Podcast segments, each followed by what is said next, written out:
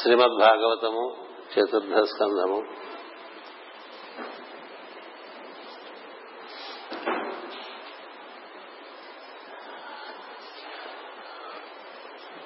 భృగు మహర్షికి ఖ్యాతి అనబడు ఆ మహర్షి యొక్క భార్యకు కలిగినటువంటి సంతానంగా దాత విధాత అని ఇరువురు ఏర్పడ్డారు. అని చెప్పుకోవటం జరిగింది. ధాత అంటే పగలు. విధాత అంటే రాత్రి. పగలు మెలకువకు అధిపతి పగలు నిద్రకు అధిపతి అంతేకాదు వారు ఒకరు శుక్లగతికి అధిపతి. ఒకరు కృష్ణగతికి అధిపతి. వారిద్దరికి అయతి నియతి అనేటువంటి ఇద్దరు కన్యలను ఇచ్చి వివాహం చేశారని చెప్పుకున్నాం. వారిరువురు కూడా మేరు యొక్క కన్యలుగా చెప్పుకున్నాం. అయతి అంటే విస్తృతి కలిగించేది. నియతి అంటే ఆ విస్తృతిని మళ్ళీ తిరోగనం గావించి ముకులింపజేసేది ఒకటి వికసింపజేసే ప్రజ్ఞ ఒకటి ముకులింపజేసే ప్రజ్ఞ. ఎలాగూ పగలంటే వికసిస్తూ ఉంటుంది. అని చేత ఆమె ఆయన భార్య ధాత భార్య అయతి. విధాత భార్య నియతి. ఇట్లా వ్యాకోచము సంకోచము వ్యాకోచము సంకోచము వ్యాకోచము సంకోచము. మనకి కలుగుతూ ఉంటాయి అది మనకి ప్రతి రోజులను ప్రతి దినమున అహోరాత్రులుగా కలుగుతూ ఉంటాయి. అలాగే ప్రతి మాసము శుక్లపక్షము కృష్ణపక్షంగా కలుగుతూ ఉంటాయి. అలాగే ఉత్తరాయణం దక్షిణాయనంగా కలుగుతూ ఉంటాయి. అలాగే సమస్త జీవుల ఎందు కూడా వారి ఎందు పుట్టుక వృద్ధి ఆ తర్వాత తిరోధానము మరణము ఇలా జరుగుతూ అంచేత మొట్టమొదటిగా ఈ భృగు మహర్షి యొక్క మహత్యము చెప్పుకోవడం జరిగింది. అతని భూమధ్యంలో ఉండేటువంటి కాంతిగా మనం దర్శనం చేయాలి. అతని భార్య వలన ఖ్యాతి అంటే ఆజ్ఞా కేంద్రం యొక్క ప్రజ్ఞ చాలా సమస్తమైనటువంటి సమర్థత కలిగి జ్ఞానము కలిగి చాలా ఎక్కువ ఖ్యాతిని మనకి కట్టిపెడుతుంది. ఈ ఖ్యాతి అనేటువంటి భార్య దేవహూతిని కర్దమునికి పుట్టినటువంటి కుమార్తెను కూడా చెప్పుకోవడం జరిగింది. ఈ తొమ్మిది మంది మహర్షులకి కర్దమ ప్రజాపతి దేవహూతి యొక్క కుమార్తె ఇచ్చి వివాహం చేశారనేటువంటిది మనం చాలాసార్లు చెప్పుకుంటూ వస్తున్నాం. అందులో భాగంగా ఈ భృగు మహర్షి ఖ్యాతి వారికి కలిగినటువంటి సంతానం దాత విధాత. ఈ దాతకు విధాతకు అయతి నియతి అనేటువంటి ఇద్దరు కన్యలు మేరు నుంచి పుట్టినటువంటి కుమార్తె నుంచి వివాహం చేశారని చెప్పుకున్నాం. ఆ మేరు అంటే మనకి ఒక సుడికొండ లాంటి ప్రజ్ఞని చెప్పుకోవడం జరిగింది. అది ఉత్తర ధ్రువం ఉంటుంది దక్షిణ ధ్రువం ఉంటుంది. ఉత్తర ధ్రువం ఉంటే దాని నుంచి ఇలా మనకి ఒక కోనికల్ ఫామ్లో ఉండి ప్రజ్ఞ అట్లా విస్తృతి చెందుతూ మనకి ఈ భూగోళం బాగా జాగ్రత్తగా ఏర్పడుతూ ఉంటుంది. అది మనకి అయతి అనేటువంటి కన్యగా చెప్తారు. దక్షిణ ధ్రువం నుంచి మళ్ళీ అయతిని నియ నియమించి నియతిగా దాన్ని పట్టి ఉంచేటువంటి ప్రజ్ఞగా మనకి దక్షిణ ధ్రువాన్ని చెప్తారు. దక్షిణ ధ్రువం ప్రజ్ఞ సుడిగుణంలాగా ఉంటుంది. ఉత్తర ధ్రువం ప్రజ్ఞ దానికి సరిగ్గా వ్యతిరేకంగా పైన పెట్టుకున్నటువంటి ఒక కోనికల్ టోపీ లాగా ఉంటుందన్నమాట. వారి ఇరువురు నుంచి దిగొచ్చిన ప్రక్రియ వలన ఒకటి విస్తృతి జరుగుతుంటే రెండవది దాన్ని నియమించేటువంటి పద్ధతిగా జరుగుతుంటుంది. అంచేత అయతి నియతి వారు దాత విధాత యొక్క భార్యలుగా చెప్పారు. ఈ పెరుగుతున్నటువంటి ఈ అయతి నియతి ప్రత్యేక వీళ్ళకి దాతకు ఐతి వలన మురఖండు పుట్టాను. ఇక్కడి నుంచి మనం కొంచెం కింద తరగతిలో సమయం అయిపోయింది కాబట్టి వివరంగా చెప్పుకోలేదు. ఈసారి చెప్పుకుంటాం. దాతకు ఐతి వలన మృఖండు పుట్టాను. విధాతకు నియతి వలన మార్కండేయుడు పుట్టాను. ఇది చూడండి ఎంత మనం సమన్వయం సమన్వయం చేసుకోవాలి వీటన్నిటిని మనకి అయతి అనేటువంటి అంటే విస్తృతి కలిగించేటువంటి ప్రజ్ఞ అని ఆమె భర్త దాత. వారేమో మెలకు ఆయన మెలకువ ప్రజ్ఞ. మెలకు కలగంగానే విస్తృతి కలుగుతూ ఉంటుంది. ప్రత్యేకం కదా. ఈ విస్తృతి ఎంతవరకు కలుగుతుంది. మళ్ళీ అది తిరోధానం చెందేంత వరకే. అందుకని మెలకువకు మృకనుడు పుట్టాట అంటే మృత్యువు పుట్టింది అని అంటాం మృకనుడు అంటే మృత్యు అని మాస్టర్ మనకు సమన్వయం చేశారు. అంచేత మేల్కొన్న పెద్దవాళ్ళు మళ్ళీ నిద్రలోకి వెళ్ళాల్సిందే కదా? మేల్కొన్న తర్వాత the sure prophecy is the sleep. అలాగే నిద్రలోకి వెళ్ళే పెద్దవాళ్ళు మళ్ళీ షూర్ ప్రాఫెసీ ఈజ్ అవేకనింగ్ కదా? నిద్ర నుంచి నిద్రపోయిన వాడు ఏదో టైంకి మేలుకుంటాడు కదా? మేల్కొన్నవాడు ఏదో టైం నిద్రపోతాడు. అంచేత ఈ మేల్కొన్న వాడికి మృత్యు అనేటువంటి ప్రజ్ఞ ఇది ప్రజ్ఞ అనమాట ముఖండ మహర్షి అంటూ ఉంటారు. ఆ ప్రజ్ఞ పుట్టుకొచ్చిందంటే ఏంటి అతని వల్ల మళ్ళీ ఈ మేల్కాంచిన ప్రజ్ఞ అతను శిరోద్ధానం చెందేట్టుగా ప్రవర్తిస్తాడు. అలాగే నిద్రపోయిన ప్రజ్ఞ నుంచి మేల్కొలుపు రావాలి కదా. అంచేత విధాతకు నియతికి మార్కండేడు పుట్టినట్టుగా చెప్తారు. ఇది సమన్వయం. అంటే ఒకళ్ళు మెలకువ మెలకువ తప్పకుండా ఏదో రోజు నిద్రలోకి వెళ్ళిపోవాలి. కదా? ఈ నిద్ర ఏదో రోజున మెలకులోకి వచ్చేయాలి. నిద్ర వెళ్ళిపోయినా శరీరం నుంచి మళ్ళీ ఇంకో చోట మేలుకోవటం ఉంటుంది. అంచేత మెలకువకి నిద్ర నిద్రకి మెలకువ ఇట్లా చూసారా మనకి మీనం? మీనరాశి సంకేతం ఒకటి ఇస్తూ ఉంటారు. హృదయాన్ని వెంట ఒకటి ఒకటి వస్తూ ఉంటాయి. దీని ది లా ఆఫ్ ఆల్టర్నేషన్ అని మేడం బ్లాబెట్స్కి చెప్తూ ఉంటుంది సీక్రెట్ డాక్టర్లో. పెరిగితే తరుగుతూ ఉంటుంది జరిగింది పెరుగుతూ ఉంటుంది. మనకు ఉత్తరాయణ దక్షిణాయన దక్షిణాయనాలు గాను శుక్లగతి కృష్ణగతి గాను. అలాగే హెచ్చు తగ్గులు కాదు జరుగుతూ ఉంటుంది కాలం. అంచేత ఈ ప్రజ్ఞలన్నీ భృగు చక్రవర్తి నుంచి మనకి అటుపక్క మేరు నుంచి ఏర్పడినాయి. ఏం చేద్దంటే ఈ మేరు ఏర్పడిన రాదే భూమికి గమనం ఏర్పడుతుంది.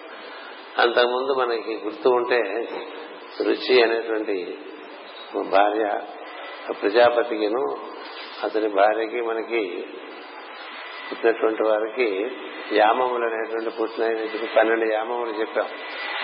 అంచేది ఈ యామములు కూడా మనకి ఈ భ్రమణం వల్ల కలిగేటువంటి ద్వాదశ రాసులు ఈ ద్వాదశ రాసులు ఈ ఈ రాత్రింబవళ్ళు ఉత్తరాయణం దక్షిణాయనాలు శుక్లపక్షాలు కృష్ణపక్షాలు ఇవన్నీ దేని మీద ఆధారపడ్డదంటే భూమి తిరుగుడు వల్ల ఏర్పడ్డాయి. ఆ భూమి తిరుగుడు కథ తర్వాత వస్తుంది. అది భ్రమి అనేటువంటి ఒక మహారాజు కథగా మనకి తర్వాత స్కంధాల్లో చెప్పబడుతుంది. అంచేది ఇక్కడ చెప్పబడినటువంటి మృగపుత్రుడు దాత విధాత వారి భార్యలు అయ్యతే దాతకు మృకానుడు పుట్టాడు విధాతకు మార్కండేయుడు పుట్టాడని చెప్తారు అయితే మృకనుడు అనగా మరణము లేక మృత్యువు అందరి కందము లేక మూలతత్వము. ప్రాణుడు అనగా జీవుల ప్రాణము మరణించ రహస్యము. ప్రాణ రహస్యము అహోరాత్రము నుండి మనసు యొక్క చీకటి వెలుగుల నుండి పుట్టినవి. ప్రజ్ఞ లీనం ఒకటే మృత్యువు మేల్కాంతుడయే ప్రాణము. ఈ రెండును క్రమముగా చీకటి సూర్యుల స్వరూపంలో వర్తించను. మృకండకు మార్కండేయుడు పుట్టాను. ఇతను మృత్యురహస్యమందు మేలుకొని ఉండెను. అనగా మృత్యువును జయించాను. లింగ శరీరంలోని మహాకాల స్వరూపమును మేల్కొని ఉన్న ప్రజ్ఞ మార్కండేయుడు లింగ శరీరంలోని మహాకాల స్వరూపమును మేల్కొని ఉన్న ప్రజ్ఞ మార్కండేయుడు. కనుకనే ఇతడు లింగ స్వరూపుడైన శివుని ఆశ్రయింపగా యముడు పారిపోయినని ఇతిహాసము. ప్రాణునకు వేదశుడని కుమారుడు పుట్టాను. ఇతడు వేదం యొక్క శిరస్సు లేక ప్రణవము. ప్రణవమే ప్రాణాధారమై ప్రాణములచే శ్వాసగా నొచ్చింపబడుతున్నది అంతవరకు చదువుకున్నాం మనం. చదువుకున్న వదిలేసాం కానీ వివరించుకోలేదు. ఇప్పుడు మనం ఆ ఒక ఈ భాగం మాత్రం మళ్ళీ వివరించుకుందాం. వృక్కనుడు అనగా మరణము లేక మృత్యువు అందరి కందము లేక మూలతత్వము. ప్రాణుడు అనగా జీవుల వృక్క మనస్సు యొక్క చీకటి వెలుగుల నుండి ప్రజ్ఞ లీనమొకటే మృత్యు మేలుకాంచుడే ప్రాణం ఇది మనం చూడండి ఒక చెరుగడ తీసుకుంటే మన కణుపులు వస్తూ ఉంటాయి మధ్యలో కదా? ఓ చెరుగడ మనం తీసుకుంటే మధ్యలో కడుపులు వస్తుంటాయి అట్లా కడుపు తర్వాత మళ్ళీ చెరుకు ఉంటుంది మళ్ళీ కడుపు ఉంటుంది మళ్ళీ చెరుకు ఉంటుంది మళ్ళీ కడుపు ఉంటుంది. కడుపులో రసం ఉండదు కదా? కడుపు ఎవరు నవ్వలేరు కూడా.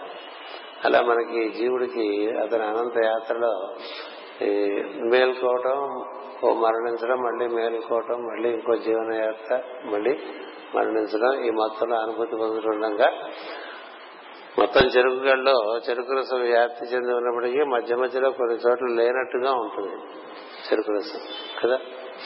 అంచేత మీరు ఆ కడుపు నవ్వితే నవ్వలేరు ఒకటి. నవ్వినా మీకు రసానుభూతి కలగదు.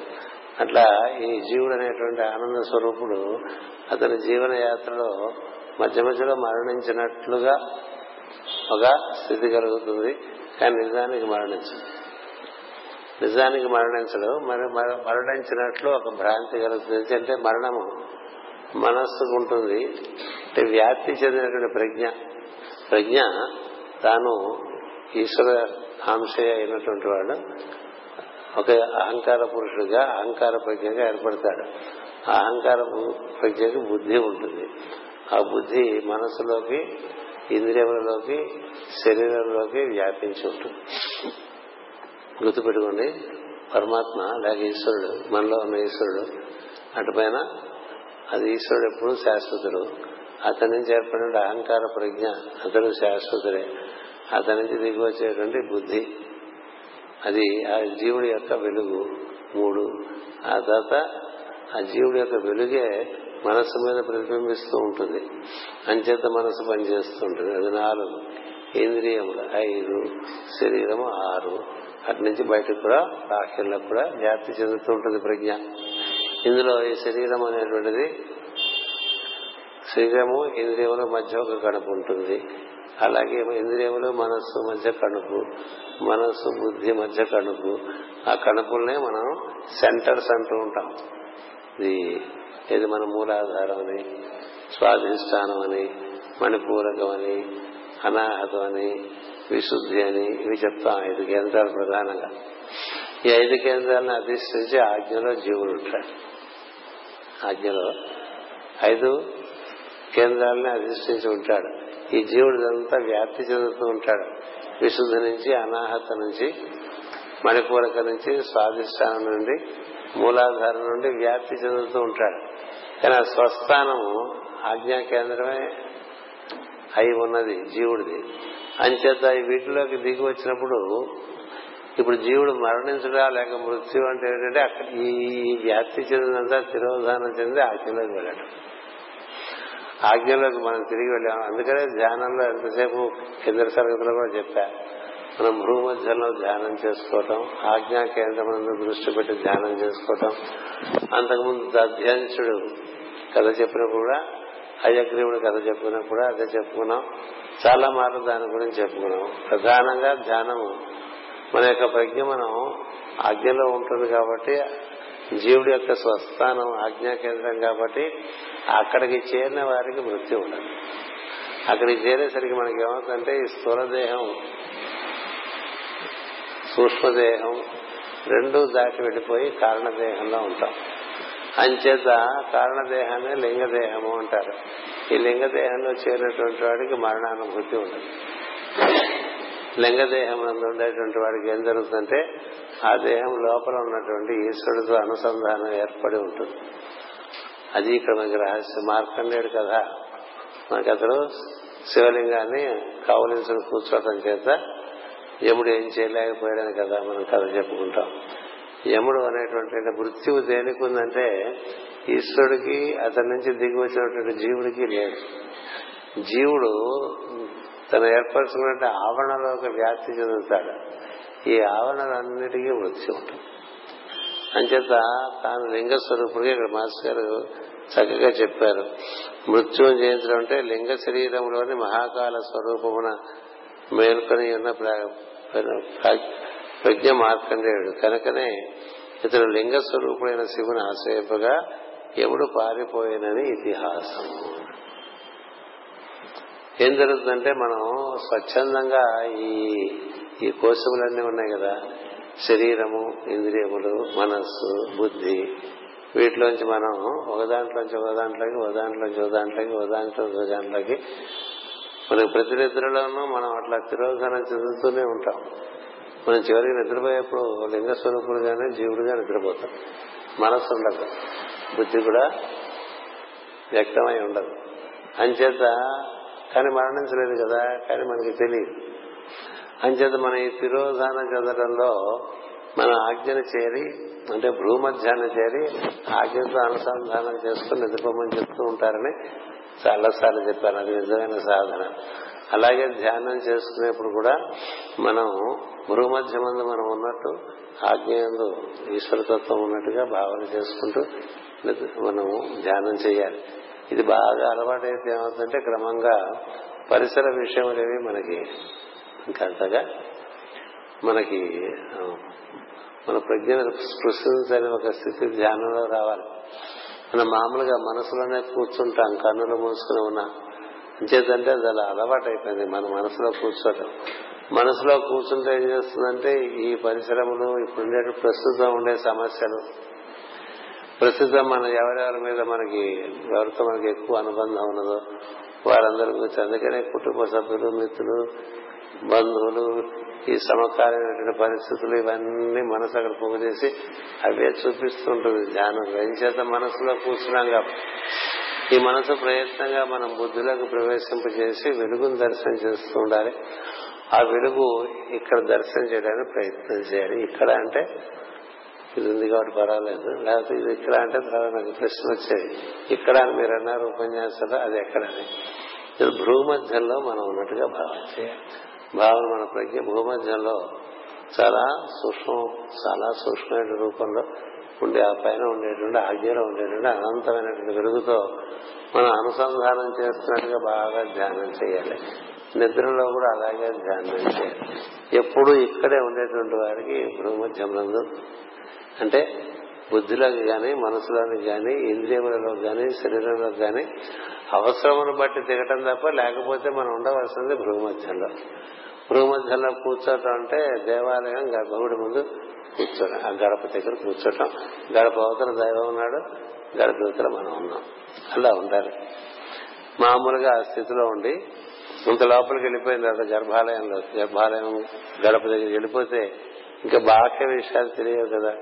ఈ గర్భాలయానికి ముందు మనకి ఒక ముఖ మండపం ఉంటుంది దాని ముందు ఇంకో ముఖ మండపం ఉంటుంది దాని ముందు ప్రాకారం ఉంటుంది ఆ తర్వాత బాక్యం ఉంటుంది కదా.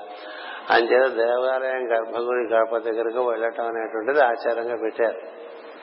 ఎంచేత మనం దేవాలయం ప్రాంగణంలో ప్రవేశించగానే బహిరంగంలోంచి అంతరంగంలోకి వచ్చినట్టు. అందుకనే దేవాలయం ప్రహరీ. ఆ ప్రాకారము చాలా ఎత్తుగా కట్టుకునేవాళ్ళు ఇదివరకు. కదా? ఎందుకు ఎత్తుగా కట్టుకున్నారు? ఇప్పుడు మన ఇల్లు కట్టుకున్నట్టుగా మూడు అడుగులు పెట్టుకుంటే బయట రోడ్డు మీద అన్నీ మనకు కనిపించద్దు అనుకుంటుంటాం రోడ్డు మీద విషయాలు కనిపించాలనే ఆసక్తి ఒకటి ఉంటుంది కదా మనిషికి. రోడ్డు మీద విషయాలు ఇంటికి వచ్చిన రోడ్డు మీద విషయాలు ఎందుకు కనిపించాలి? కదా? అందుకని మనకు బాహ్యం కనబడలేదని వెళ్ళి వరండాల్లో కూర్చుంటూ ఉంటాం. ఏం చేద్దా? మనసు అంద ఆసక్తి సహజం కదా కదా. అందుకని దేవాలయంలో ప్రహరీ గోడలు మీరు దక్షిణాది వెళ్తే లేక ప్రాచీనమైన దేవాలయాలకు వెళ్తే చాలా ఎత్తుగా ఉంటుంది మీకు బాహ్యమే కనిపించదు కదా కదా. అక్కడి నుంచి మనం లోపలికి ప్రహరీలోంచి లోపలికి వెళ్ళగానే ప్రాకారం నుంచి మొట్టమొదటిగా కనిపించేది మనకి ధ్వజస్తంభం కనిపిస్తుంది. ధ్వజస్తంభం కనిపించడం అంటే నీలో ఉండేటువంటి వెన్నెముకను దర్శనం దాన్ని దర్శించగానే నీలో వెన్నెముకలోని ఉండేటువంటి ప్రజ్ఞా కేంద్రములు గల సుషుమ్న నాడిలోకి ప్రవేశించినట్టు. అక్కడి నుంచి లోపలికి వెళ్తే ఒక హాల్ ఉంటుంది. అది ఇంకొంచెం అంతరంగంలోకి వెళ్ళినట్టు. అంటే ఈ సూక్ష్మ సుషుమ్నలోకి ప్రవేశించినట్టు. అక్కడి నుంచి ముందుకు వెళ్తే దేవుని వాహనం కనిపిస్తుంది కదా. ఆ దేవుని వాహనం అది నంది కావచ్చు కరుత్మంతుడు కావచ్చు లేకపోతే సింహం కావచ్చు అమ్మవారు అయితే వినాయకుడు అయితే ఎరుక కావచ్చు. ఎందుకు పెడతారంటే ఆ వాహనం తర్వాత దైవమే ఉంటాడు. గడప అవతల. ఏం చేత అతను ఆల్రెడీ సిద్ధి పొందినటువంటి వాడు అనమాట ఆ వాహనం అంటే భగవంతుడికి అత్యంత ప్రీతిపాత్రైనటువంటి జీవుడిగా లెక్క. అక్కడికి వెళ్ళేసరికి మనం బుద్ధిలోకాలు కూడా దాటి ఆ గణపతి దగ్గరికి వెళ్తాం. అలా గడప దగ్గరికి మనం చేరేసరికి మనకి భగవద్ దర్శనం బాగా జరుగుతుంది కదా. అంచేతే మనం ఏ గుడికి వెళ్ళినా ఆ గర్భగుడి గడప వరకు వెళ్తేనే తృప్తిగా ఉంటుంది. ఒకసారి ఎవరన్నా గర్భగుడి గడప దగ్గర వరకు తీసుకెళ్ళి మనకి పూజ చేయించారనుకోండి తర్వాత అంతవరకు తర్వాత ఇంకోసారి వెళ్ళినప్పుడు అంతవరకు తీసుకెళ్ళకపోతే తృప్తి ఉండదు మనకి కదా. అందుకని మళ్ళీ ఆ గర్భగుడి గడప వరకు వెళ్ళటానికి ప్రయత్నం చేస్తూ ఉంటాం.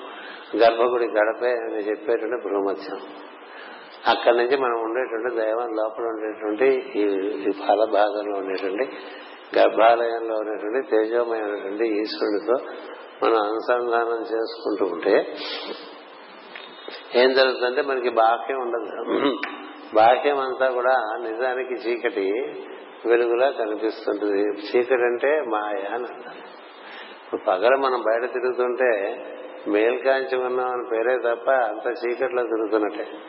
అందుకనే ఏం చెప్తారంటే ఏది మనందరికీ పగలో అది యోగికి రాత్రి అన్నాడు భగవద్గీతలో ఏది మనందరికీ పగలో అది యోగికి రాత్రి. అంటే ఏమిటర్థం? మనం ఏ ఏ బాహ్య మేల్కాంచి ఉంటామో దాని ఏమి అతడు మేల్కాంచి ఉంటాడు అతడు అంతరంగమందు మేల్కాంచి ఉంటాడు. మనకి రాత్రి అంటే మనం బాహ్యమందు నిద్ర దాని ఎందు మనకి ఇంకేమాత్రం స్పృహ ఉండదు ఎక్కడికి వెళ్ళిపోయామో మనకి తెలియని స్థితి. అది యోగికి పగలదు అన్నాడు. మన చాలా రహస్యార్థాలతో కూడినటువంటి శ్లోకాలు. అంచేత మనం ఇలా మనం అంతటా మనమే లోపలికి వెళ్ళిపోయి మార్కండేయుడు ఏం చేశాడంటే అలా లోపలికి వెళ్ళిపోయి భూమధ్యం అంటే గడప దగ్గరికి వెళ్ళి ఆ లోపల గర్భగుడిలోకి వెళ్ళిపోయి ఆ శివలింగాన్ని ఆలింగనం చేసుకున్నాడు అని చెప్తారు. కదా? సో శివలింగం ఆలింగంగా చేసుకోవాలంటే నీవే ఒక లింగ స్వరూపుడు అయితే తప్ప నువ్వు లోపలికి వెళ్ళదాం లింగ స్వరూపం అంటే ఏంటంటే నేనున్నాను అనేటువంటి ఒక స్పృహ తప్ప ఇంకేమీ ఉండదు. నీ గురించినటువంటి భావన నేనున్నాను ఐ యామ్ అంటాను చూసారా? నేను అనే ప్రజ్ఞ తప్ప ఇంకా నేనుకి వేరే నిర్వచనాలు ఉండవు. నా పేరు ఇది నా ఊరిది నా గోత్రం ఇది నా కులం ఇది నా జాతి ఇది నా లింగం ఇది ఇలా మనకి ఉండవు. ఇవన్నీ లేక నేనుగా ఉండేటువంటి నేనుగా ఉంటాం. మొత్తం నేనుతో అనుసంధానం చెంది ఉంటాం. ఆ నేనుకి తాను ఫలానా అని అడ్రస్ ఏ ఉండదు. అప్పుడు అలాంటి వాడిని లింగ స్వరూపుడు అంటారు. లింగ శరీరం అంటే కేవలము నేనున్నాను అన్న భావన తప్ప ఇంకేమీ ఉండనటువంటి స్థితి మనకి ప్రతినిత్యం కలుగుతూ ఉండాలి. ఇవన్నీ నేనున్నాను అనేటువంటి ప్రజ్ఞ కారణంగా ఏర్పడినవి తప్ప ఇవేవీ శాశ్వతం కాదు. మనకి ఏర్పడినటువంటి ఈ ఈ శరీరము శాశ్వతం కాదు. ఈ శరీరం ఆధారంగా మనం చేసినటువంటి కృషి వలన మన చుట్టూ చేరినవేవి శాశ్వతం కాదు. మన చుట్టూ చేరిన జీవులు అందరూ శాశ్వతంగా మనతో ఎప్పుడు ఉండిపోరు. నేను మాత్రం ఉండిపోతాడు. అంచేత ఒకరిగా వచ్చాం మళ్ళీ ఒకరివే వెళ్ళిపోతాం అని చెప్తూ ఉంటారు కదా. అందుకనే సూది పెద్దలోంచి నీ నీ ఆస్తి పాస్తి బంధుమిత్రులు సంసారం ఇదంతా రాదురా. నీ శరీరం కూడా రాదు. నువ్వు ఒక్కడివే వెళ్తావని చెప్తూ ఉంటారు కదా.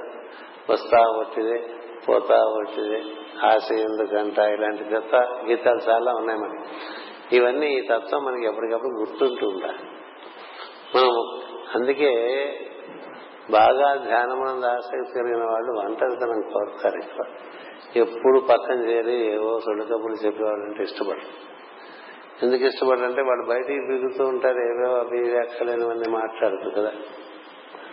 అంచేత ఏకాంతం అనేటువంటిది చాలా దానికోసం ఎంతో తప్పన చెందుతూ ఉంటారు. ఏం చేతంటే ఏకాంతంలోనే నీకు శ్రీకాంతుని యొక్క దర్శనం జరుగుతుందని చెప్తారు. అంచేత అలా ఈ మార్కండేయుడు పుట్టండునకు మార్కండేయుడు పుట్టాను. ఇతడు మృత్యు రహస్యమునందు మేల్కొని ఉండాను. దేనికి మృత్యువు? మృత్యు రహస్యం అంటే దేనికి? ఈ శరీరానికి మృత్యు ఉంది. దీన్ని మన ఇంద్రియములకు మృత్యు ఉంది. ఈ ఇంద్రియములకు ఈ మనస్సుకు మృత్యు ఉంది. నీవే నీ వెలుగు నీ వెలుగే బుద్ధి. నీ వెలుగు నీతోనే ఉంటుంది. ఆ వెలుగు నువ్వు ఇప్పుడు ఆ బుద్ధిని దైవం అనేటువంటి వెలుగులోకి మరలుస్తూ ఉంటాం అటు తిప్పితే ఏమవుతుంది? నీ వెలుగు ఆ వెలుగులో కలిసిపోతుంది. చిన్న వెలుగు పెద్ద వెలుగులో కలిసిపోతుంది కదా? ఇప్పుడు నువ్వు ఆ పెద్ద వెలుగే ఉంటావు ఇంకే ఉండదు. ఈ స్థితిలో మనం పడుకోవాలండి రోజు రాత్రిపూట అలా పడుకుంటే అంతనే నీకు ఇంకే ప్రపంచం ఉండదు ఈ జన్మకు సంబంధించింది ఇంకేమీ ఉండదు రేపు పొద్దున వరకు. ఉండాల్సిన అవసరం కూడా లేదు రేపు పొద్దున వరకు కదా? అలా నిద్రలో వెళ్ళటం అనేటువంటిది సాధన. అలా ధ్యానం చేసుకోవటం అనేటువంటిది సాధన. అంటే తాను ఈశ్వరుడు ఇంకేమి లేదు. నీవెవరు అంటే దానికి పేరు లేదు దానికి రూపం లేదు. నేననే ప్రజ్ఞ ఉంటుంది నిజానికి నేనుకి రూపం లేదు. అది ఎందులోకి వెళ్తే ఆ రూపంగా కనిపిస్తుంది. జీవుడు రకరకాల రూపాలు ధరిస్తూ ఉన్నాడు కదా. అందరం జీవులనే జీవునికి అది ఒక స్పందనాత్మకమైన ప్రజ్ఞ. తప్ప దానికి రూపం లేదు. అంచేత అలాంటి దాన్ని లింగ స్వరూపం అంటారు. అంచేత ఏమైంది? లింగ శరీరంలోని మహాకాల స్వరూపమున మేల్కొని ఉన్న ప్రజ్ఞ మార్కండేయుడు కనుకనే ఇతడు ఈ వాక్యం మనకి ముఖ్యం. ఇతడు లింగ స్వరూపుడై లింగ స్వరూపుడైన శివుని ఆశ్రయింపగా యముడు పారిపోయాను ఇంకా యముడికి ఆ పని ఏం లేదు. యముడు పని ఏంటంటే ఆ ముందుండే ఆవరణలన్నీ తీసేయటం. ఆ ముందుండే ఆవరణలన్నీ తీసేయటం. మనమే తీసేసి కూర్చుంటే ఇంక ఎవడికి పని ఉంది ఏవి మనం వదిలేసి కూర్చుంటే అవి వదిలించడానికి యముడు కాల రూపంలో వస్తాడు. అది వదిలేసి కూర్చున్న వాడికి ఇంక వదిలించాల్సిన ఏముంది దానికి ఏం లేదు.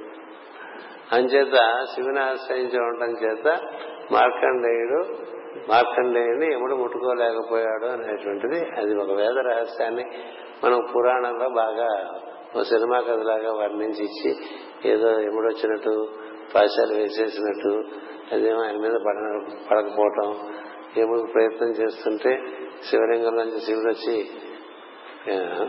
ఎడంకాలు పెట్టి గట్టిగా తరినట్టు ఏమని అవన్నీ ఏమి చెప్తాం అంటే మనకి రుచిగా ఉంటానికి రకరకాలుగా చెప్తారు. అసలు రహస్యం ఏంటంటే నీలో నువ్వు లింగ స్వరూపధారి అయి నీలో ఉండేటువంటి శివతత్వాన్ని లేక దివ్యతత్వాన్ని ఈశ్వరతత్వాన్ని నువ్వు బాగా ఆశ్రయించి ఉన్నట్లయితే నీ క్రమంగా నీకే ఇవన్నీ దాటినటువంటి స్థితిలో నువ్వు ఉంటావు. అంచేత నీకు దీన్ని ప్రత్యేకంగా వదిలించవలసినటువంటి అవసరం ఇప్పటికే వదిలించ కూర్చున్న వాళ్ళకి ఏం వదిలిస్తారండి? కదా? హోంవర్క్ అందరూ చేశారా లేదా మాస్టర్ చూస్తూ ఉంటాడు. హోంవర్క్ చేయని వాడి కదా ఇదివరకు బెత్తం వాడేవాడు ఇప్పుడు బెత్తాలు వాడనుకోండి కదా? అప్పటికే హోంవర్క్ చేస్తున్నారు అనుకోండి చేసేసాడు అనుకోండి ఏం చేస్తారు? అసలు ఏ రకమైనటువంటి దేన్ని ఆశించి ఒక ఉపాధ్యాయుడు విద్య నేర్పుతున్నాడో అది ఆ విద్యార్థి అప్పటికే నేర్చుకుని ఉన్నారనుకోండి తనకి ఇంకా శిక్షించవలసిందే ఉంది అతనికి వ్యామోహం దేని మీద లేదు. మనసుతో మనసు ఆలంబనంగా ఏర్పరచుకున్న విషయం లేదు ఆసక్తి లేక తన బుద్ధిని దైవం వైపునకు మరల్చి దైవంతో అనుసంధానం చెంది ఆ స్థితి శాశ్వతంగా పెట్టుకుని ఇతరమైనవన్నీ కూడా అది ఒక దృశ్యమాన జగత్తు. మనం చెప్తారుగా విషయం పద్యం ఉంది ఈ దర్శనం అంతా కూడా అర్థంలో చూసినట్టుగా ఉంటుంది అక్కడికి వెళ్ళిన తర్వాత. ఇది నిజానికి లేదు కాదు ఉందనుకుంటే ఉంది. ఎప్పుడు ఉందంటే మనసులోకి దిగితే ఉంది. మనసు దాటితేనే ఈ రూపాలు ఏవి ఉండవు. మనసు దాటితేనే ఈ రూపాలు ఉండవు. ఈ ప్రపంచం ఏం కనబడదు. మనం చూస్తున్న ప్రపంచం మొత్తం అంతా ఒకే ఒక వెలుగుగా అన్ని దిశల్లోనూ దశ దిశల్లోనూ వెలుగుగా ఉంటావు. నీకే నువ్వు ఒక చిన్న వెలుగు రూపంగా ఉంటావు. ఈ బుద్ధిని మనం దైవ ప్రజ్ఞలో అనుసంధానం చేసి ఉంచామనుకోండి నీకు నువ్వు కూడా నువ్వు ఉన్నానన్న గుర్తు ఒక బిందువుగా ఉంటుంది. అంతే. ఒక బిందువుగా ఉంటుంది. ఇక మిగతాదంతా చుట్టూ ఏర్పడిందంతా కూడా అదంతా అనంతమైనటువంటి ఆకాశము.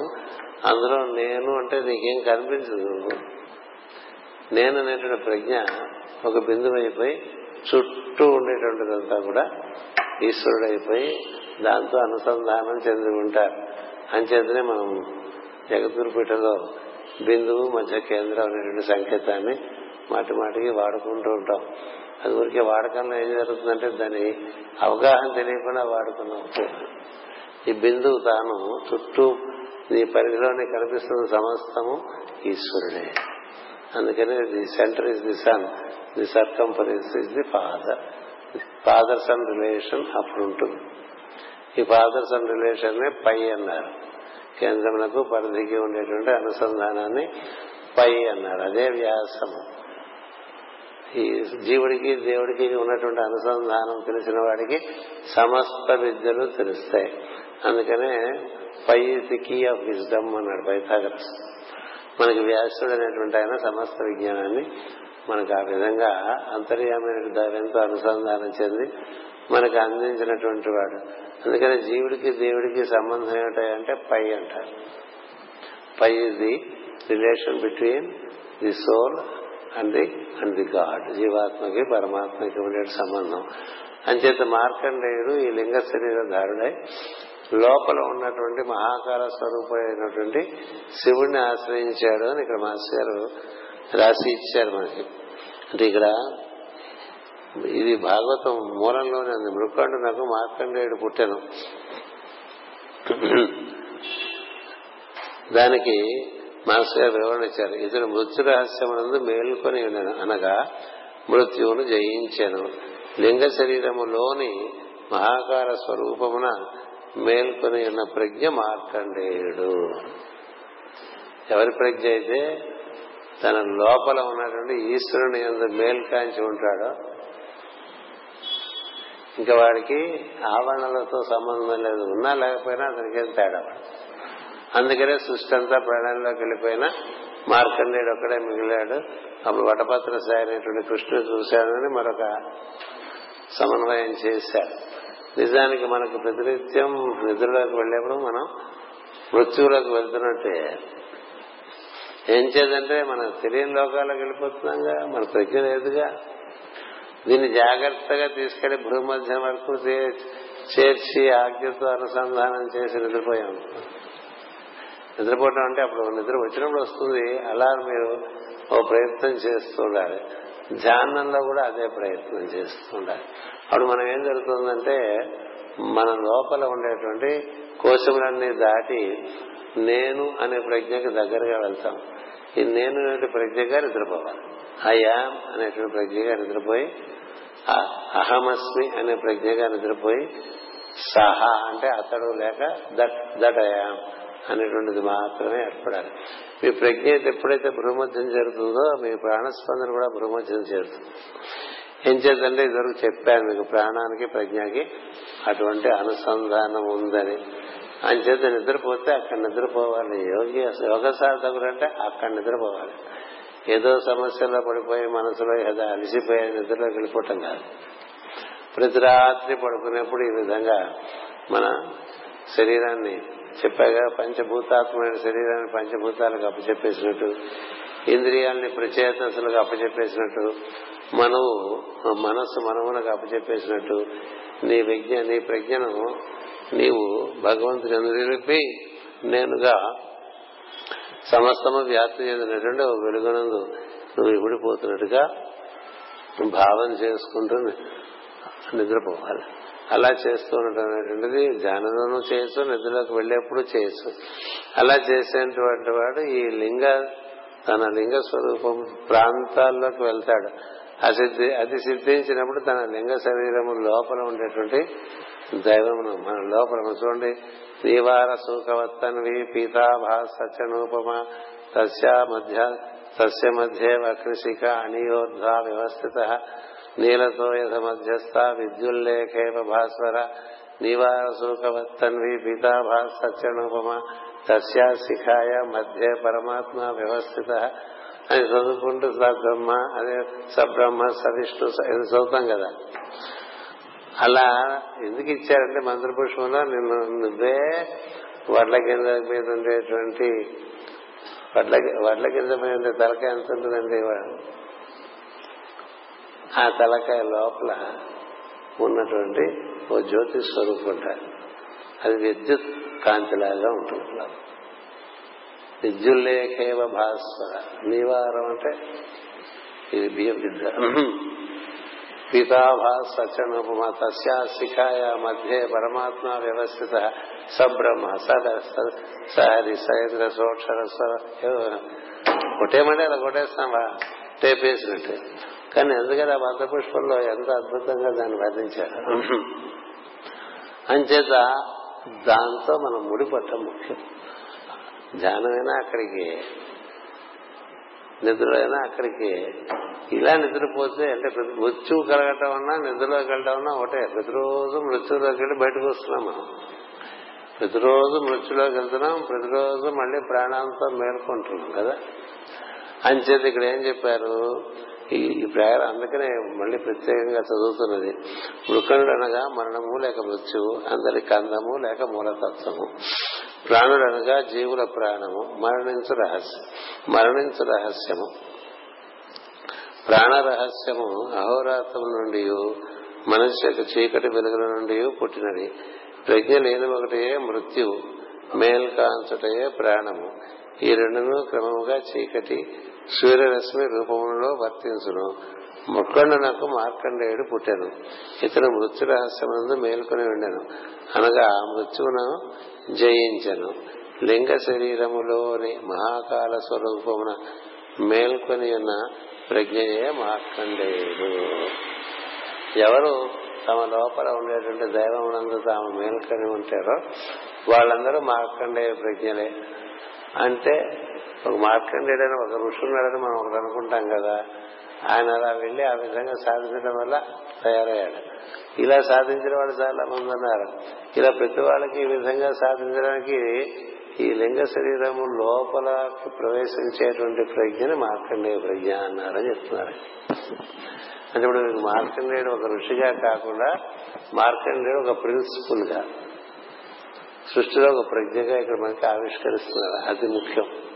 ఇంచేతంటే ఈ కథంతా మానవుల్లో కూడా సృష్టి అంతా మానవుల్లో ఉంది. అంచేత మానవుల్లో మనం దాన్ని దర్శించే ప్రయత్నం చేయాలి. అంచేత మార్కండే మహర్షి మనం ఆరాధించి ఆ శివ పూజ చేసుకుంటూ మనం ఎంతసేపు బయట విషయం ఆసక్తి కలిగి ఉన్నాం అనుకోండి. మీరెంత మార్కండే పూజ చేసినా మార్కండేయుడు అందడు. ఎక్కడున్నాడు మార్కండేయుడు? లింగ శరీరపం లోపల ఉన్నటువంటి మహాకాల స్వరూప ప్రజ్ఞగా ఉన్నాడు అంచేత మేల్కొని ప్రజ్ఞ మారుతున్నాడు. కనుకనే ఇతడు లింగ స్వరూపుడే శివుని ఆశ్రయింపగా యముడు పారిపోయినని ఇతిహాసం. ప్రాణునకు వేదశిరుడనే కుమారుడు పుట్టాను ప్రాణము ఈ ప్రాణం ఎక్కడి నుంచి వచ్చిందంటే ప్రణవం నుంచి వచ్చింది. వేదశరం అంటే ప్రాణం ప్రణవము అని మాస్టర్ గారు సమన్వయం చేస్తున్నారు. ప్రణవం నుంచి ప్రాణం పుట్టి ప్రాణం మనకి ప్రాణస్పందనగా శ్వాసగా బయటకు వస్తుంది. అది దాని హైరార్కి. అంటే నిచ్చినెక్కితే శ్వాస నుంచి మనం స్పందనంలోకి వెళ్తాం. స్పందనం నుంచి నిచ్చినెక్కితే సూక్ష్మ స్పందనంలోకి వెళ్తాం. సూక్ష్మ స్పందనం క్రమంగా ఓం అనేటువంటి ప్రాణంలోకి వెళ్ళిపోతుంది. అందుకనే ఓంకారం చేస్తూ ఉంటే క్రమంగా నీలో ఉండేటువంటి ప్రాణమూలంలోకి నువ్వు వెళ్ళిపోగలవు అది ఓంకారం చేస్తూ అట్లా శరీరంలోంచి బయటకు వచ్చేసి అని చెప్పి ఎనిమిదో అధ్యాయం భగవద్గీతలో శ్రీకృష్ణుడు చక్కగా పదమూడవ శ్లోకంలో చెప్పి ఉంచాడు. అంచేత ఓంకారం చేసేప్పుడు ప్రజ్ఞను ప్రాణంతో అనుసంధానం చేసి ఆ ఓంకార శబ్దము నాదం ఏ విధంగా ఊర్ధ్వంగా వెళ్తుందో దాంతో కలిసి అలాగా సహస్రాలను దాటి బయటికి వెళ్ళిపోతున్నట్టుగా భావం చేసి ఆకాశంలో చేరినట్టు. మళ్ళీ మనం నిశ్వాస ఉచ్ఛ్వాస చేస్తాం కదా. ఒక నిశ్వాస ఆధారంగా ఓంకారం చేస్తాం. మళ్ళీ నిశ్వాస అలా ఆకాశం నుంచి సహస్రారం మీదుగా ఇలా దిగువచ్చేసి గుండెలు చేరినట్టుగా భావన మళ్ళీ ఓంకారం చేసేవాడు మళ్ళీ గుండెల నుంచి ఒకే ఒక నాడి ఊర్ధముఖంగా వెళ్తుంది. హృదయం నుంచి వంద నాడులు కిందకి వెళ్ళిపోతుంది ప్రజ్ఞానాడులు హృదయం నుంచి వంద నాడుల వరకు కిందకి వెళ్ళిపోతుంటే ప్రజ్ఞ ఎంతసేపు బాక్యంలోకి వెళ్ళిపోతూ ఉంటుంది. ఇప్పుడు మీరు చెట్టు చూడండి కింద ఇలా తీస్తే ఇప్పుడు కొబ్బరి చెట్టు చెలవల పొలవలుగా బోల్డ్ వేళ్ళు అన్ని పక్కలకి వ్యాప్తి చెంది ఉంటాయి కానీ ఒక చెట్టు మాత్రం ఇట్లా పైకి వెళ్తుంది కదా. అలా మీరు ఓంకారం చేసినప్పుడు ఒకే ఒక నాడి ప్రజ్ఞ నాడి అది ఊర్ధముఖంగా తయారు చేసుకుంటారు ఓంకార చేసేటువంటి యోగులు. ఈ ఓంకారాన్ని పట్టుకుని ఈ ఈ మార్గంలో అలా ఊర్ధముఖంగా ప్రణవను ఉచ్చరించుకుంటూ ఈ ప్రాణస్పందన కేంద్రం ప్రతి కేంద్రం ప్రణవం పట్టుకుని వెళ్ళిపోతే ఈ ప్రాణము ప్రణవము ఏకమైపోయి ఈ ప్రాణం ఊర్ధ్వంగా వెళ్ళిపోతూ ఉంటుంది. అప్పుడు కూడా ఈ శరీరం నుంచి బయటకు వచ్చేటువంటి విధానం. అంచేది మనకి ప్రాణ మార్గం ఒకటి ప్రజ్ఞా మార్గం ఒకటి రెండు చెప్తారు. ఒకటి భూమధ్యంలో కూర్చుని ఆజ్ఞలు బాగా ఆరాధన చేయటం లేదా ప్రాణం పట్టుకుని అంటే శ్వాసను పట్టుకుని స్పందనను పట్టుకుని ఊర్ధముఖంగా ఒక నాదం జరుగుతూ ఉంటుంది మనలో ఓంకార నాదం. అంచేది ముందు ఉచ్చారణ చేసి దాంతో పోతూ ఉంటాం. ఆ తర్వాత అలా కూర్చుంటే లోపల ఒక ఝుంకార నాదం వినిపిస్తూ ఉంటుంది. ఆ ఝుంకార నాదాన్ని భ్రమరం భ్రమరం అంటారు. ఆ నాదములా దాన్ని పట్టుకుని అన్ని కేంద్రములు దాటుకుంటూ నిశ్వాసంతో ఊర్ధ్వంగా వెళ్ళిపోతూ ఉంటాం.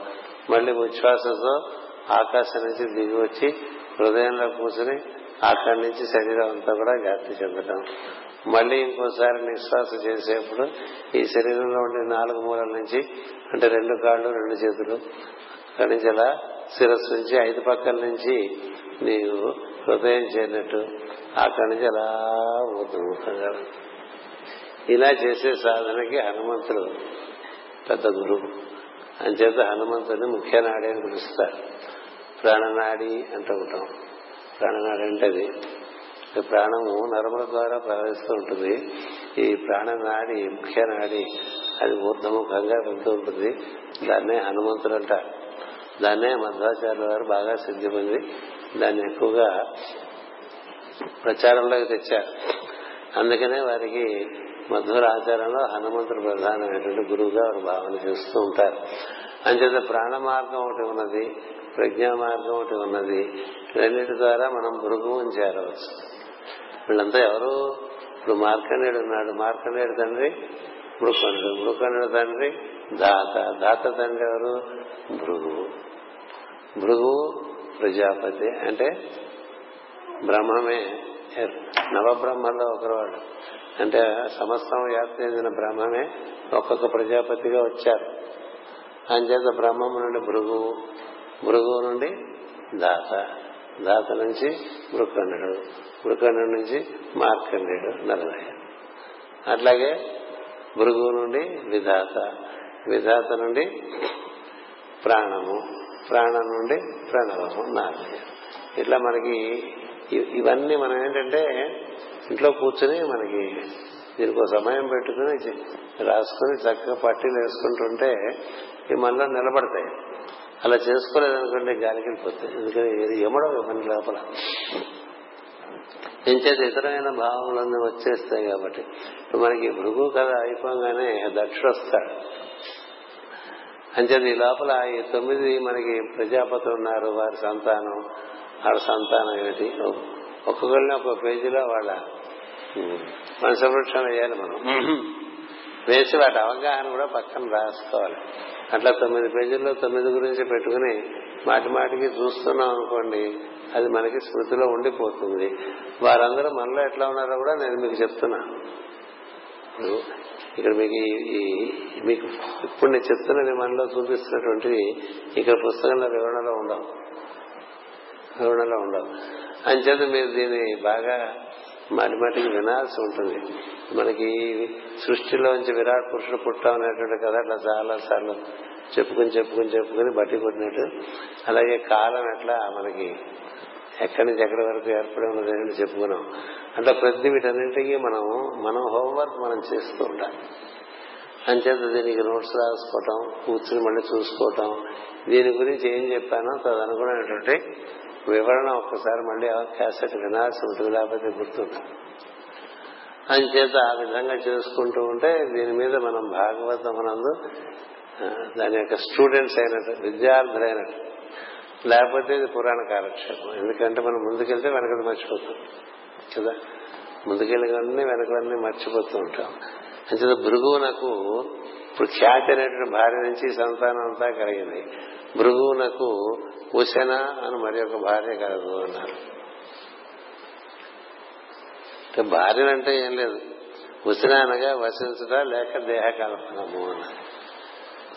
ఈ దేహం కల్పనం కూడా ఈ భృగు నుంచి ఏర్పడినటువంటి భృగుకి ఉసనకి పుట్టినటువంటి వాడిని ఉసనసుడు అంటాడు ఉసనసు కంటే శుక్రాచార్యులు గారు శుక్రాచార్యుల అంటే మనలో ఉండేటువంటి శుక్రబీజం. శుక్రాచార్యుల అంటే శుక్రగ్రహం నుంచి పనిచేస్తున్న ప్రజ్ఞ. అంతేకాదు దేహము ఏర్పడటానికి కారణం కావాల్సిన మూలమైన ప్రజ్ఞ. అందుకనే ఈ శుక్రం లేకపోతే సంతానం కలగదు. శుక్రోత్పత్తి శుక్రోత్పత్తి లేదనుకోండి సంతానం కలగదు. అందుకని శుక్రుడు దేహాన్ని ఏర్పరిచేటువంటి ప్రజ్ఞ. దేహాన్ని ఏర్పరిచేటువంటి ప్రజ్ఞ.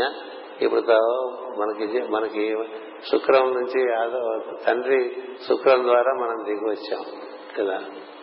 మన నుంచి వెళ్ళిపోయినటువంటి దేహాన్ని వదిలేసిన తండ్రి మళ్ళీ తిరిగి రావాలంటే అదే శుక్రం ద్వారా దిగి వస్తూ ఉంటాడు. మన మన శుక్రం నుంచి మళ్ళీ దిగి రావటం అట్లా ఒక జీవుడు శుక్రం నుంచి ఒక ధాతు శుక్రధాతువు నుంచి దేహం ఏర్పడి మళ్ళీ అతను ఇంకొకరికి దేహం ఇచ్చి తను మరణించినప్పుడు మళ్ళీ ఆ జీవించిన వాడి ద్వారా మళ్ళీ తన జన్మ తీసుకుంటాడు. ఆ కథే మనకి కచ్చదేవి అని కథగా చెప్తారు. కచుడికి ప్రాణం పోసి కచుడు ద్వారా మళ్ళీ శుక్రుడు బయటకు వస్తాడు. దీన్ని మృత సంజీవిని విద్య అంటారు. అంచేత ఈ విద్య అన్నటికీ శుక్రాచార్యుల వారు గురువు గారు మరణ రహస్యం అంతా కూడా మృగు చేతిలో ఉందని తెలియట్లే ఇప్పుడు. అందరి ప్రజాపతుల చేతుల్లోనూ ఉన్నాయి మరణ రహస్యం అందరికీ తెలిసి ఉంటుంది. కానీ ఈ మార్గాలు మనకి ముఖ్యం. ఎందుకంటే మనం దేన్ని ఏది ప్రధానం అనుకుంటున్నామో దాన్ని అనుసరించి. ఇప్పుడు మన మాస్టర్ సివివి గారి కథ ఉందనుకోండి. అంతా భృగునాడిలో ఉంది ఆయన కథ. భృగునాడి. ఆ భృగునాడిలో ఈ రాకపోకల జీవులు రాకపోకలని మేము అంచేత ఇక్కడ భృగువునకు ఉసిన అని భార్య కలదు. ఆమె వలన ఉసిన అసలు పుట్టెను. వారినే కవి శుక్రుడు అందరు. కవి అంటే పుట్టించేవాడని అర్థం. కవి అంటే పుట్టించేవాడేగా స్టోరీ పుట్టిస్తాడు. కదా ఇట్లా స్టోరీ ఎప్పుడు మొదలవుతుంది? జీవుడికి దేహం ఏర్పడిన తర్వాత కదా వాడికి స్టోరీలు ఏర్పడి. అంచేత శుక్రుడు ఉశన ఉశన అనగా వసించుట లేక దేహ కల్పనము. దేహ కల్పన శక్తి శుక్రుని బట్టి ఉంటుంది. అందుకని ఈ శుక్రముని జాగ్రత్తగా కాపాడుకుని దాన్ని మళ్ళీ ఊర్ధ్వగతి చెందించడం యోగం. ఈ శుక్రుడు వీర్యోత్పత్తి కలిగిస్తాడు కాబట్టి ఆ వీర్యమును మనం కామరూపమైనటువంటి సంకల్పానికి బలి చేస్తే అంతవరకు అది సముద్రంలోకి వెళ్ళిపోయిన నీళ్ళలాగా నిర్వీర్యం చేసేస్తూ ఉంటుంది. శరీరాన్ని ఈ శుక్ర వీర్యము స్త్రీలో శోణితముగా ఉంటుంది అది ఈ వీర్యము ఈ శోణితము వీటన్నిటి ఇట్లా మనం సంతానోత్పత్తి అనేటువంటిది మనకు ధర్మంగా ఇచ్చారు. మనకి దేహం ఇచ్చారు కాబట్టి మన తల్లిదండ్రులు. మరలా ఇలా దేహం ఇచ్చే వాళ్ళకి మనం సహకరించాలి కాబట్టి శుక్రధాతువును అంతవరకు వాడాలి. అటు పైన మనలో ఏర్పడుతున్నటువంటి ఈ శుక్రధాతువు వల్ల ఏర్పడిన వీర్యాన్ని యోగంలో ఏం చేయాలంటే మళ్ళీ మనం వెనకకి ఊర్ధ్వగతిగా మరలించాలి. అలా మరలించకపోతే అది అధోగతిలోకి వెళ్ళిపోతుంది. అధోగతిలోకి వెళ్ళిపోతాం అంటే పైనుంచి దిగి వచ్చినటువంటి జలములు బుద్ధలోకి. మనకి మొత్తం ఏడు ధాతువుల్లో అత్యుత్తమమైన ధాతువు శుక్రధాతువే. అదే కాంతివంతమైన ధాతు దాని నుంచే మనకి ఓజస్సు ఎనిమిదవ ధాతువుగా ఏర్పడుతుంది. తేజస్సు అని తొమ్మిదవ ధాతువుగా ఏర్పడుతుంది. భ్రాజస్సు అని పదిగా బాగా వెలుగుగా బాగా వెలుగుగా అంటే ఏది శుక్రానికి అటు దారి ఉంది. వృద్ధగతుల్లో. అంటే ఎప్పుడది? ఇప్పుడు చూసారా ఈ శుక్రుడు? ఎవరికి పుట్టాడు భృగు పుట్టాడు కదా. అంటే భృగు అంటే భూమధ్య ఆజ్ఞాకేంద్రపు కాంతి. ఆ కాంతి ఎక్కడి నుంచి వచ్చింది? మొత్తం విశ్వవ్యాప్తమైన కాంతి అక్కడ ఏర్పడి ఉన్నది. అంచేత నీవు రిటర్న్ పాత్ర అంటే తిరోధాన మార్గంలో నువ్వు అదే ఆధారంగా భగవంతుని చేరవచ్చు. అంచేత మన పూర్వీకులందరూ కూడా ఏం చెప్పారంటే సంతానోత్పత్తికి మాత్రమే వీర్యమును స్త్రీ గర్భంలోకి ప్రవేశింపజేయటం అలాగే స్త్రీ కూడా సహకరించడం. ఇతర సమయంలో ఇద్దరు తపస్సులు చేసుకోవటం అంటే ఏది? దీన్ని ఊర్ధగతికి పంపించడం. ఇందా చెప్పినటువంటి ప్రణవ మార్గంలోనూ లేకపోతే భ్రూమధ్యమునందు చేరి ధ్యాన మార్గంలోనూ దాన్ని ఊర్ధగతి పట్టిస్తూ ఉంటే దానివల్లనే నీకు కట్టుపడుతుంది అది ఇటు బాగా వృధా అయిపోతుంది అనుకోండి ఆకాశంబున నుండి శంభుని శిరము అందుండి సుశ్లోకం బగు హిమాద్రి అందుండి భూమి అందుడి పాతాళం ముంజేరే గంగా కూలంకష పెక్కు భంగులు వివేక భ్రష్ట సంపాతములు అంటే వివేకం భ్రష్టమైనటువంటి వాళ్ళందరూ ఏం చేస్తారంటే అట్లా కింద కింద కింద కింద కింద కిందకి తమ ప్రజ్ఞని ప్రవేశపెట్టేసి నిర్వీర్యమైపోయి చచ్చిపోతారు. దాన్ని ఊర్ధగతి తీసుకుపోతుంటే అందుకనే గంగా అంటే ఒక గమ్ అనేటువంటి గమనము. ఇలా ఆరోహణ క్రమంలో వస్తే రెండో గమ్ అనేటువంటిది అవరోహణ అవరోహణ క్రమంలో దిగొస్తే ఆరోహణ క్రమంలో మళ్ళీ పైకి వెళ్ళిపోతుంది కాబట్టి పవిత్రం అన్నారు.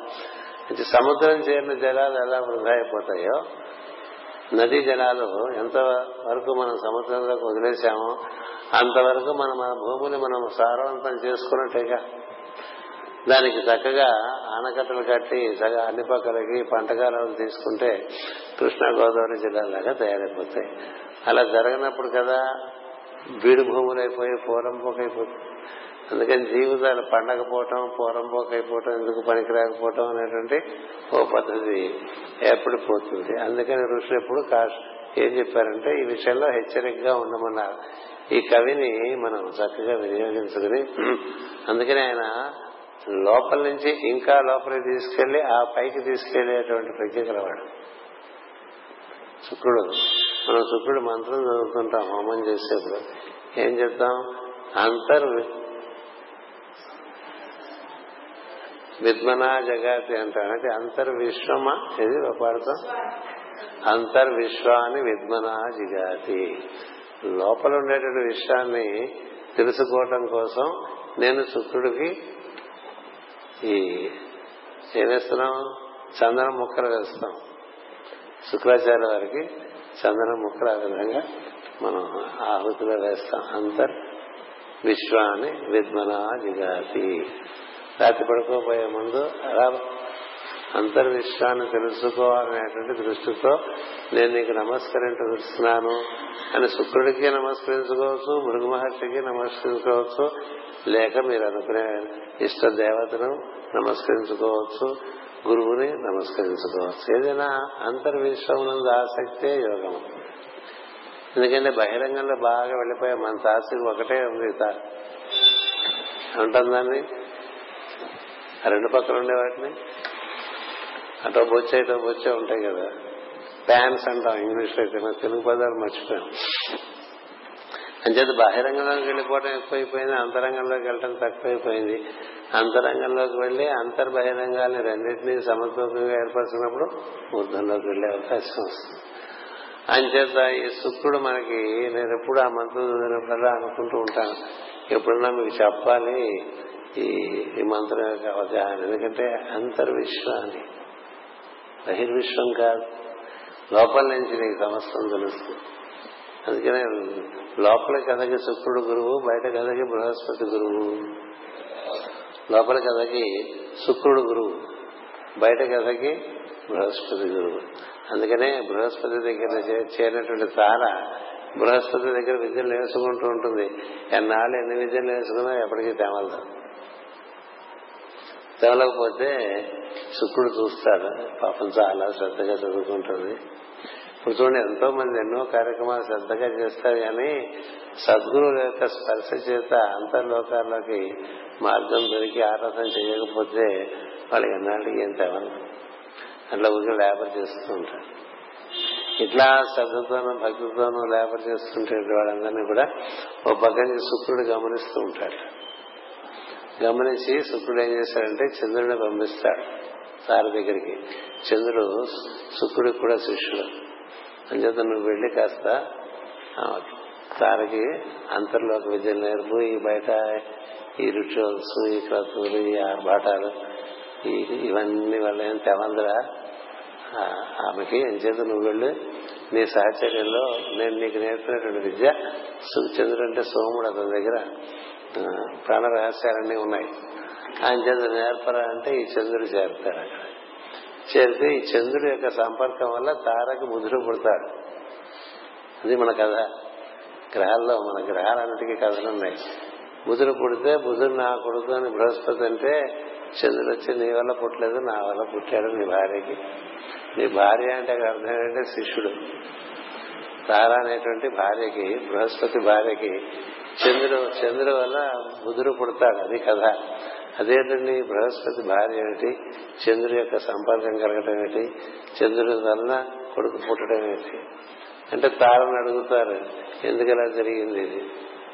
ఎందుకు జరిగిందంటే మాట్లాడదు తార. ఎందుకంటే లోపల కదా కదా. మాట్లాడకపోతే అప్పుడు బృహస్పతి దీనికంటూ ఈ పరిష్కారం అందరిలో చెప్పగలరు. శుక్రుడే రహస్యం తెలిసినటువంటి అందుకనే శుక్రుడికి తెలిసినంత రహస్యాలు సృష్టి రహస్యాలు అందరికీ తెలియవు. అని శుక్రుడిని పిలిస్తే శుక్రుడు చెప్తాడు చంద్రుడు చంద్రుడికి పుట్టిన వాడే బుధుడని. అంటే బృహస్పతి అనేటువంటి విజ్ఞానానికి తారనేటువంటి శిష్యుడికి చంద్రుడు ఆధారంగా బుధుడు పుడతాడు. దీనివల్ల? శుక్రుడు యొక్క అనుగ్రహం చేత. అంచేత మనలో బుద్ధి బుద్ధులు పుట్టడం అంటే బుద్ధి పుట్టడం బుద్ధిలోకంలోకి ప్రవేశించడం. అంటే మనస్సు నుంచి బుద్ధిలోకి ప్రవేశించడం. ఆ విధంగా బుద్ధిలోకి ప్రవేశము కలిగితే అటు పైన ఇందాక చెప్పినటువంటి ఆత్మ లోకంలోకి ప్రవేశించడంగా ఉంటుంది. ఇట్లా మనకి మన కథలన్నీ కూడా కొంచెం తమాషాగా ఉంటాయి. ఏవో బూత్ కథల్లాగా ఉంటాయి బయటికి. అట్లాగే ఉండి శ్రద్ధ ఉన్న వాళ్ళు అర్థం చేసుకుంటారు. మిగతా వాళ్ళు అలా పడి ఉంటారు. హేళనగా ఉండేటువంటి వాళ్ళకి విద్యలు అక్కర్లేదని అలా ఏర్పాటు చేశారు. చాలా అన్ని భూతగదులుగా ఉంటాయి పురాణాలు చదువుకుంటాయి చాలా భూతగదులుగా ఉంటాయి. భూతగదులు కాదు మనం చక్కగా వాటి యొక్క స్వరూప స్వభావాలు లేదా కొంత జ్యోతిర్విద్య ఇవన్నీ తెలిస్తే అప్పుడు సులభంగా అర్థం వేదాంగాలు తెలియకుండా చాలా విషయాలు తెలియవు అంచేత ఇక్కడ ఈ ఉశనసుడు అనేటువంటి శుక్రుడు గురించి ఇది కూడా మనకి భృగు నుంచి వచ్చినటువంటి వాడే శుక్రుడు. ఆయన రాక్షసులకి గురువు అయ్యారు కదా. రాక్షసులకు గురువు అవడం అంటే చెప్పే దొరుకు రాక్షసులు అంటే మనం అనుకునేటువంటి ఈ కష్టాలు పెట్టేటువంటి వాళ్ళు కాదు. పదార్థమును రక్షించువారు రాక్షసులు. వాళ్ళ పేరు రక్షస్సులు. మనం ఎనిమిది రకాల దేవతలు పుట్టినప్పుడు చెప్పాను రక్షస్సులు అంటే ఏమిటో. ఎనిమిది రకాల దేవతలు పుట్టారు. కిన్నెరులు కింపురుషులు గంధర్వులు అవన్నీ చెప్పుకున్నాం ఇప్పుడు. అందులో ఇప్పుడు రక్షసుల గురించి చెప్పా. ఈ రక్షసులు అంటే పదార్థమును రక్షించేవారు అందుకనే ఎవరు తపస్సు చేసినా ఇదంతా ఇట్లా ఉండిపోవాలని కోరుతుంటారు. ఈ దేహం ఇట్లా ఉండిపోవాలని కోరుతూ ఉంటారు. అది వీలు పడదు కాబట్టి ఇంకో రకంగా వాడికి జ్ఞానం కలిగిస్తారు. అంటే రక్షస్తులకు గురువు ఆయన అంతేకాదు ఈ దేహమందు ప్రాణమును నిలిపేటువంటి రహస్యం తెలిసిన వాడిగా ఉంటాడు. అంచేత ఈ శుక్రాచార్యుల వారు పదార్థాన్ని రక్షిస్తూ ఉంటే బృహస్పతి అందులో ఉండే ప్రజ్ఞని రక్షిస్తుంటాడు. దేహంలో ప్రజ్ఞలకు అధిపతి బృహస్పతి పదార్థములకు అధిపతి శుక్రుడు. ఒకరి ఒకరికొకరు చాలా సన్నిహితులు. ఇక గురువారం చాలా శుభంకరమైనటువంటి రోజే శుక్రవారం? అంత శుభంకరమైనటువంటి రోజు కదా? శుక్రవారం గురించి ఎవరికి వేరే ఆలోచన రాదు కదా. శుక్రవారము చాలా మహత్తరమైనటువంటి రోజుగా భావం చేస్తాం వారంలో. గురువారం అలాగే భావం చేస్తాం. ఒకరి దేవతా ప్రజ్ఞలకు అధిపతి ఒకరు దేహ ప్రజ్ఞలకు అధిపతి. దేహాన్ని చక్కగా నిలబెట్టి ఉంచాలి కదా యోగం బాగా జరగాలంటే. అంతేకాదు శుక్రుడు అనుభూతి కూడా ఆయనే అధిపతి. విద్యలకు అధిపతి బృహస్పతి అనుభూతిగా అధిపతి శుక్రుడు. అంచేత ఈ శుక్రుడు భృగు మహర్షి యొక్క కుమారుడు అని చెప్పి గుర్తుపెట్టి భృగు చక్రవర్తికి భృగు మహర్షికి లక్ష్మీదేవి కూడా పుట్టిందని మొన్న చెప్పాను. ఖ్యాతి ద్వారానే లక్ష్మీదేవి కూడా పుట్టిందని.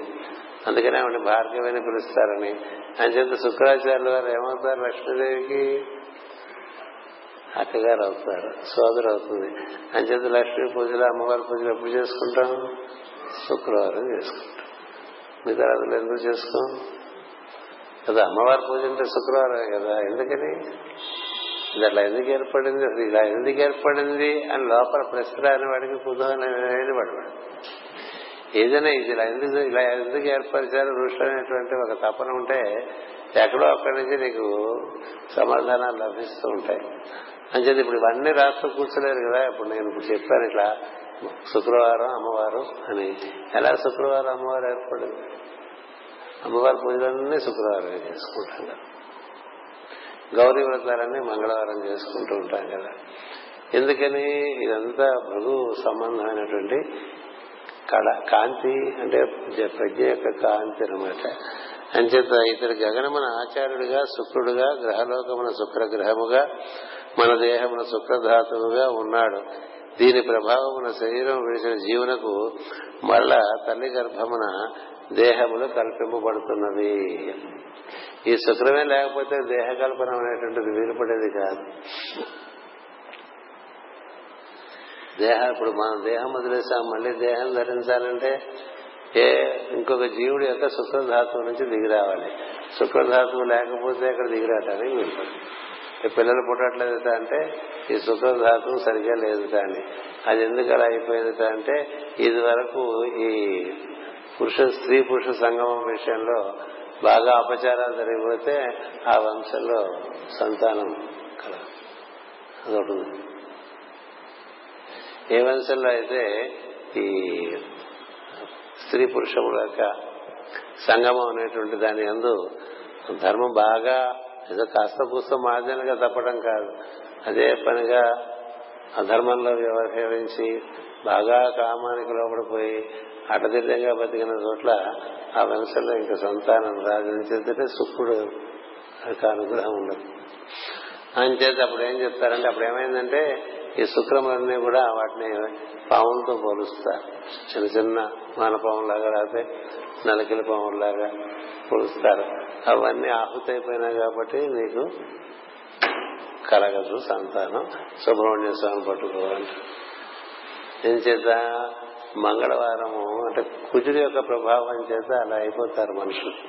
అంచేత కుజుడు వారిని రెక్టిఫై చేస్తే మళ్ళీ శుక్రుడు కలిగేటువంటి అవకాశం ఏర్పడుతుంది.